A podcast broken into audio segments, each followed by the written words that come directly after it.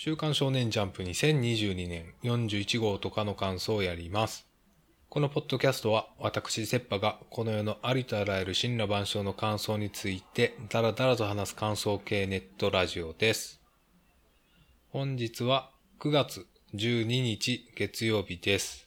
大炎上した会議の仕事終わりに収録をしております。いやー、会議の炎上した会議の数だけ人は強くなれるよって誰かも歌ってたように、私も強くなったので、この強い気持ちのまま、ジャンプの感想をやっていきます。お願いします。では、41号ですが、えー表紙関東カラーは、新連載、銀貨と龍ナ、魔法が紡ぐ絆と物語、関東カラー54ページということで、渡辺新平先生の新連載が始まりました。さてそこで私の今週のトップ3は何かと申しますと、ワンピース、ピピピピピピ、エイリアンズエリア、はい。はい出た。はい出た新連載入らない出た。ねえ、まあまあ。まあそういうこともね、あるよ。2週連続そういうこともあるよ。大東京嫁伝も、まあまあ、第2話やってますけど、まあ、その話は後々するとして、表紙関東からの銀貨と龍ナから始めましょうか。銀貨と龍ナは、相性何になるんやろな。銀龍銀ナなんやろな。まあ、あんま、あんまりピンときてないけど。えー、表紙関東から銀貨と龍ナ。第1話。龍ナ。これ最終話銀貨でしょ。あ、最終話銀貨と龍ナになるやつや。いや、これね、タイトル、タイトル人名熱いからな。えー、世界の片隅から魔術の扉は開かれる。ということで、銀貨と龍の始まりました。えー、今のところあんまりピンときてませんっていう、なんか先週の大東京鬼嫁伝と全く同じ感想を述べてしまいますが、まだね、まあ、まあまだピンとこなくて仕方がないでしょう、これは。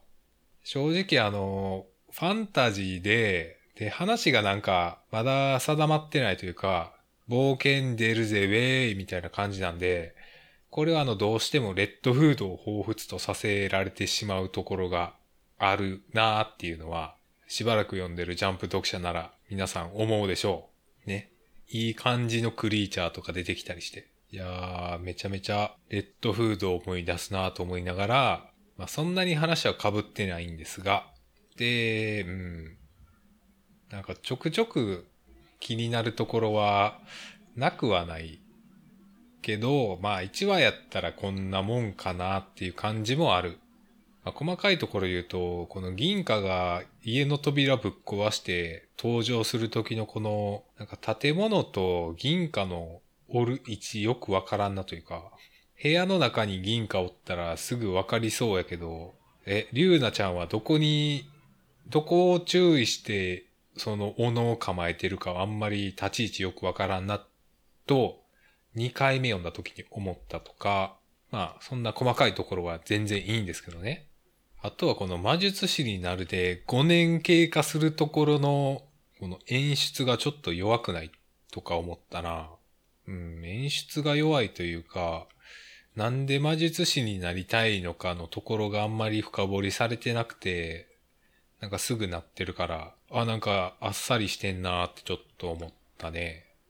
なんかもっと貯めるというか、そこまで魔術師になりたい理由、まあ述べてるけど、まだね、キャラがね、人としてどういう人なのかよくわかってない状態で、うん、なんかそれっぽいこと言われてもあんまりね、なんか親身になって話を聞けないっていうところはある。ね。あとこの、この試験、バナナ作る試験もあんまりピンとこないよな。試験にしては弱すぎへんっていう。もっとなんかわかりやすい、なんか、ないんすか？とも思うな。なんかこのバナナを作るやつってなんか、そんな汎用性なさそうというか、なんか処方の処方なのか、めっちゃむずい高度なことをやってるのかの説明もあんまりないから、ね。まあ、説明されても説明されてんなとしかは思わん可能性もあるけど。あとは、あとはね、あとはそうですね。銀貨さんが外に出るこの解決方法って全然解決方法になってないというか、なんかてっきり宇宙服みたいなの着たらいいんじゃないかな、みたいなことをちょっと思ったね。いや、リュウナちゃんにはちょっと工学的な知識が必要になる可能性あるよ、これ。行く先々をさ、雪山にしてたら、それ、かなり旗迷惑というか、あの、藤本達樹のファイヤーパンチの敵にそういうやつおったでしょっていうか、ね諸悪の根源みたいなやつそういうやつでしょ。すべてを氷の世界に閉ざしてしまうやつおったでしょっていうか、まさしくそれになってしまうけど大丈夫って思った。いや、この二人組来てほしくないでしょ。だって、季節外れの雪山にね、我が町されたらちょっと困るけどなっていう。まあ、それはなんか、ね、この後いい感じの話にするための布石なんだろうなって思いたいけどね。あと、銀貨がでかくなるところ、これでかくなった意味というか、なんかプロレスするんかなと思ったらなんか、気候法？気候法ではない。なんか、でっかくなったけど魔術で倒しましたっぽくてあんまり、なんか、でっかくなった理由なくないって、ちょっと残念に思いましたね。まあ、ページ数が足らんって言われたらそれまでなんですけど、なんか怪獣プロレスみたいなのやるんかなとかちょっと思ったないや、これでちょっと締め技で、実は肉体派ですみたいな感じの描写であっても面白くてよかった気がするけど、っていう、まあ、いくつか、いくつかのポイントが気になりましたよっていうところが主ですね。あんまりピンときてない。けど、大東京鬼嫁伝よりかは、まだ、まだ大丈夫。まだ私はね、追いつけるというか、まあね、話が、こっちの方が何の話をするっていう立て付けがないから、まあ、なんとでもできそうな感じはあるけどね。なんか魔術師試験を受けようみたいな話になったらちょっと危ういなとか思うけどね。いやでも国家的には魔術師を大事にしていきたいからなんかそういう話とかめちゃめちゃ出てきそうな雰囲気だけはあるなっていうところかな何の話をするんやろな銀貨と龍ナは。まあ銀貨が体を取り戻すっていうのもあるけど、それは別に龍ナちゃんのあれではないから。やっぱ冒険か。グランドライン行くみたいなそういう話かい？まあ多分3話、2、3話、4、5話 ?4、5話はちょっと様子見、様子見、そんな様子見していいか？そんなに様子見して大丈夫か？いやでも、テンプレ的には2、3話やって、大目標できて、なんかでっかいライバルみたいなの登場してくれたらありがたいけどな。というところかな。うん。あんまりやなっていう感想しか言えてないな。まあ、まあ、こんなもんでしょう。はい。じゃあトップ3やりましょう。えー、今週トップ3、一つ目。ワンピース。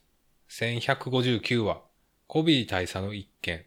いや、今週ワンピースね、情報量多くてね、面白かったっすね。いや、よかった。だわい。だよい。で、マルコの語尾安定しねえわ。まあ今週ね、割と詰め込まれてるから面白いっていうね。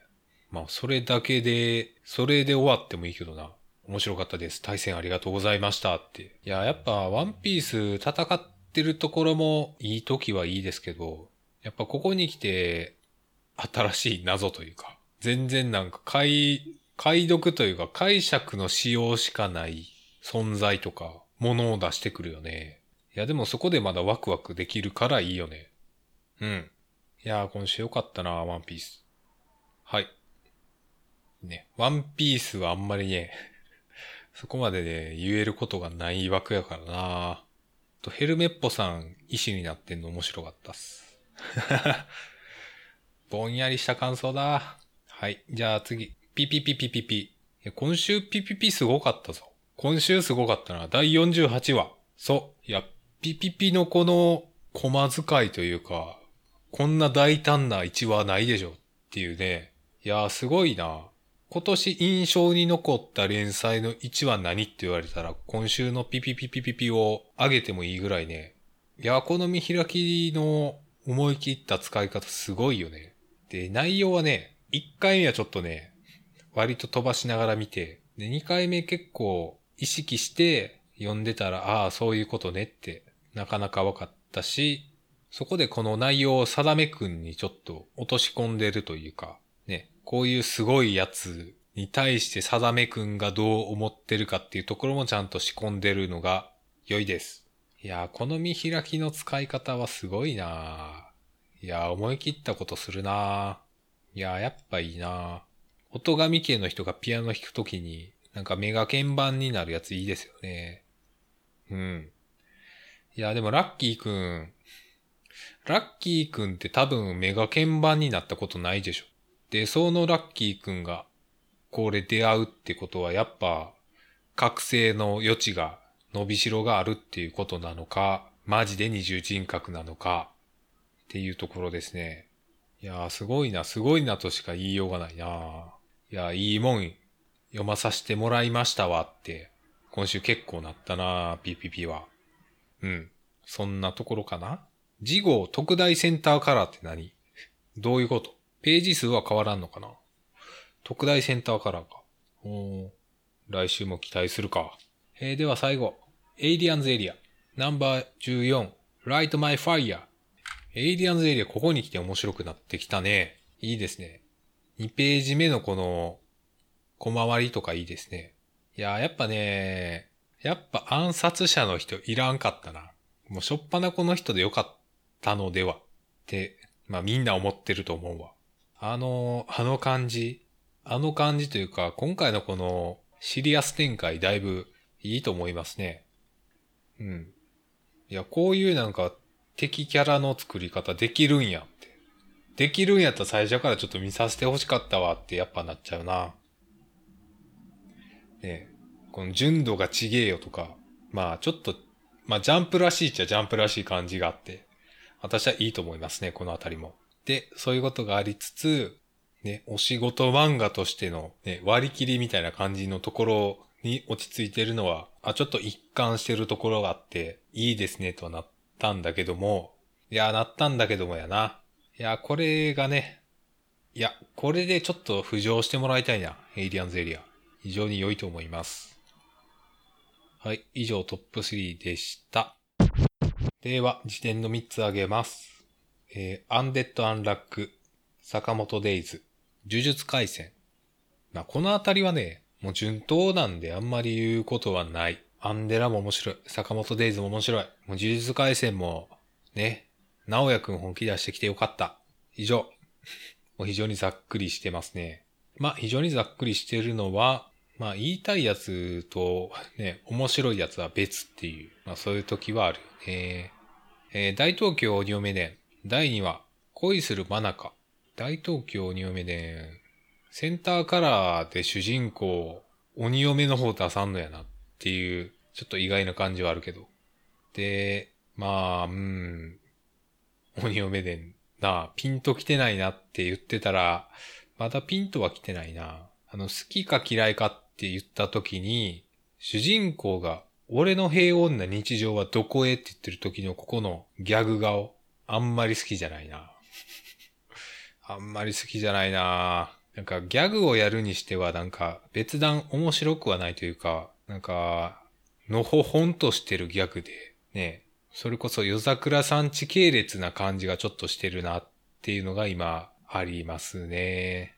で、なんかリアルな借金の金額出てきてちょっとびっくりしたというか、なんかこういう漫画でそこのリアルな借金の金額がこれですよって言われることあんまなくないって思って。で、言われてんのが300万かっていう。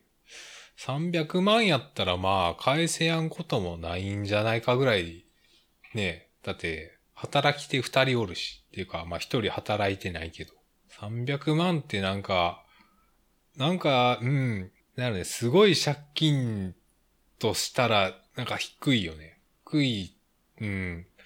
返せやんこともないけど、決して軽くはない額やな、みたいな。なんよね、評価しづらいよね。なんかリアリティがあるようやけども、漫画でそんなリアルな話されてもな、みたいな。いや、でもこれ普通にさ、財産、ね、相続放棄とかで家もろとももらわんかった方が良かったのではとか思ったけど、それをやるとね、住処がなくなるからっていうのがあるんでしょうけど、この300万、ね、元450万、利子とか大丈夫？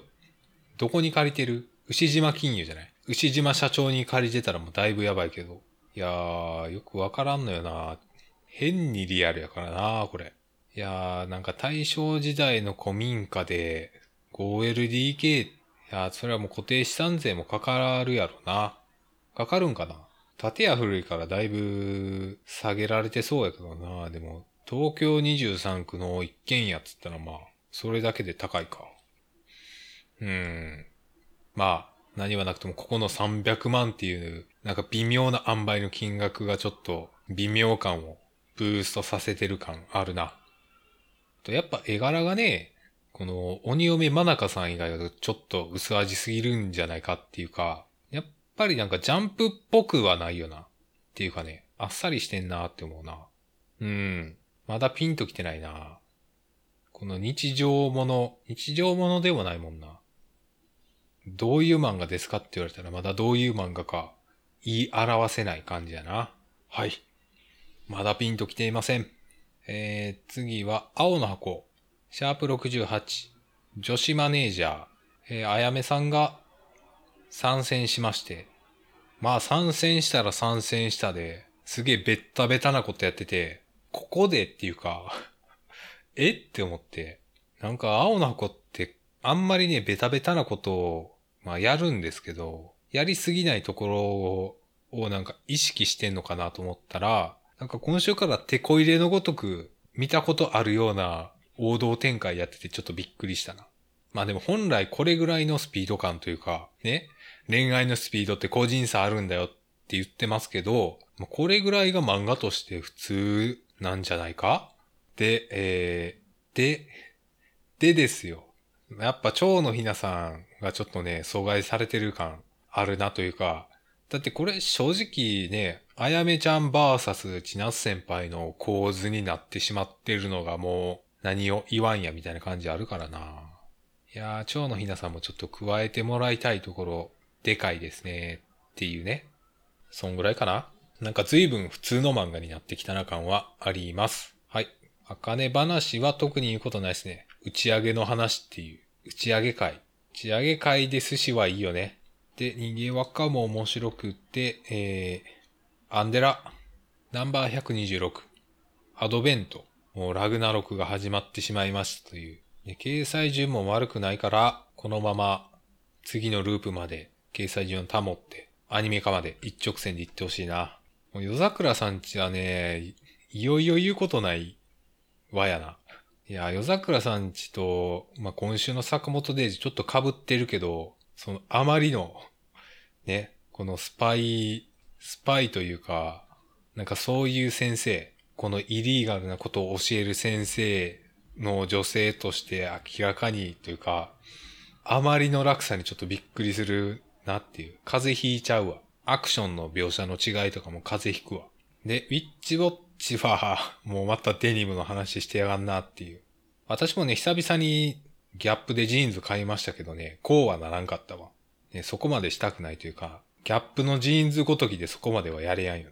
てかそういうのではないと思うしな。ちなみに今も履いてます。2年ぶりぐらいにジーンズ買ったわ。で、えー、他ね、あと今週、ジャンプショートフロンティア、大いなる散歩、鈴木陸人先生の読み切り載っててね、空気感やばいなと思いながら読んでましたね。ジャンプこういうのも載せていいんやなっていう。やりたい放題というか、すごいな。OK のラインがどこかよくわからんよな、ジャンプは。ね、板取りがパチンコ行ったらあかんって言われるけど、こういう、これはいいんや、みたいな。まあ、全然比べるあれではないけど、すごいな。こういうのも載せるっていうのはちょっとね、度量がでかいね。いやーすごいな。面白いか別としてなんかすごいもん読まされたな感あるわ。えー、では最後。すごいスマホ。第18話。カードゲーム。これ、私あの、本気と書いてマジと読むみたいな感じかと思ったら、このカードっていう例えが二人とも一緒になって使っててね、あれ例えじゃなかったんやと思ってびっくりした。ね、カードが欲しいとか、このカードを使うとか、なんか例えじゃなくて本当にカードゲームやっててちょっとね、びっくりした。その上で、えー、冒険さんがなんか、な、ん？冒険さんは何なん？なんか、切れ者なのかそうじゃないのかみたいなところの塩梅がめちゃめちゃ微妙やなというか、冒険さんも、その、人が死んだことに起因するみたいなこと気づいても良さそうやなと思ってたら、なんか全然気づいてなかったみたいな。その辺あんまり納得できやんというか、うん。なんかそこを起点にして切り崩されてんのあんまり納得はできんな。